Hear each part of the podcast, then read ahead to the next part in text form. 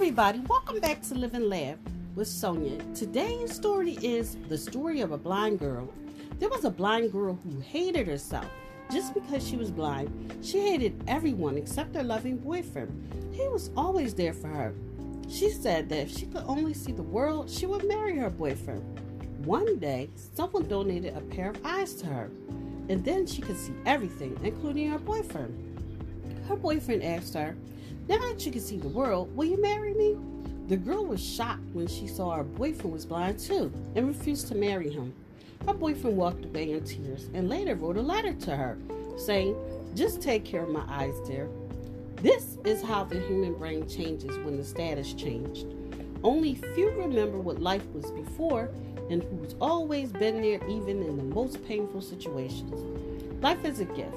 Today, before you think of saying an unkind word, think of someone who can't speak. Before you complain about the taste of your food, think of someone who has nothing to eat. Before you complain about your husband or your wife, think of someone who's crying out to God for a companion. Today, before you complain about life, think of someone who went too early to heaven. Before you complain about your children, think of someone who desires children but they're barren. Before you argue about your dirty house, someone didn't clean or sweep, think of the people who are living in the streets. Before whining about the distance you drive, think of someone who walks the same distance with their feet.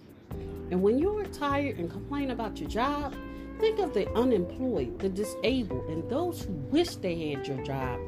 But before you think of pointing a finger or condemning another, remember that not one of us are without sin, and we all answer to one maker. And when depressing thoughts seem to get you down, put a smile on your face and thank God you're alive and still around. Life is a gift. Live it, enjoy it, celebrate it, and fulfill it. Thanks for listening. And if you know anyone that can benefit from this podcast, go ahead and share it with them.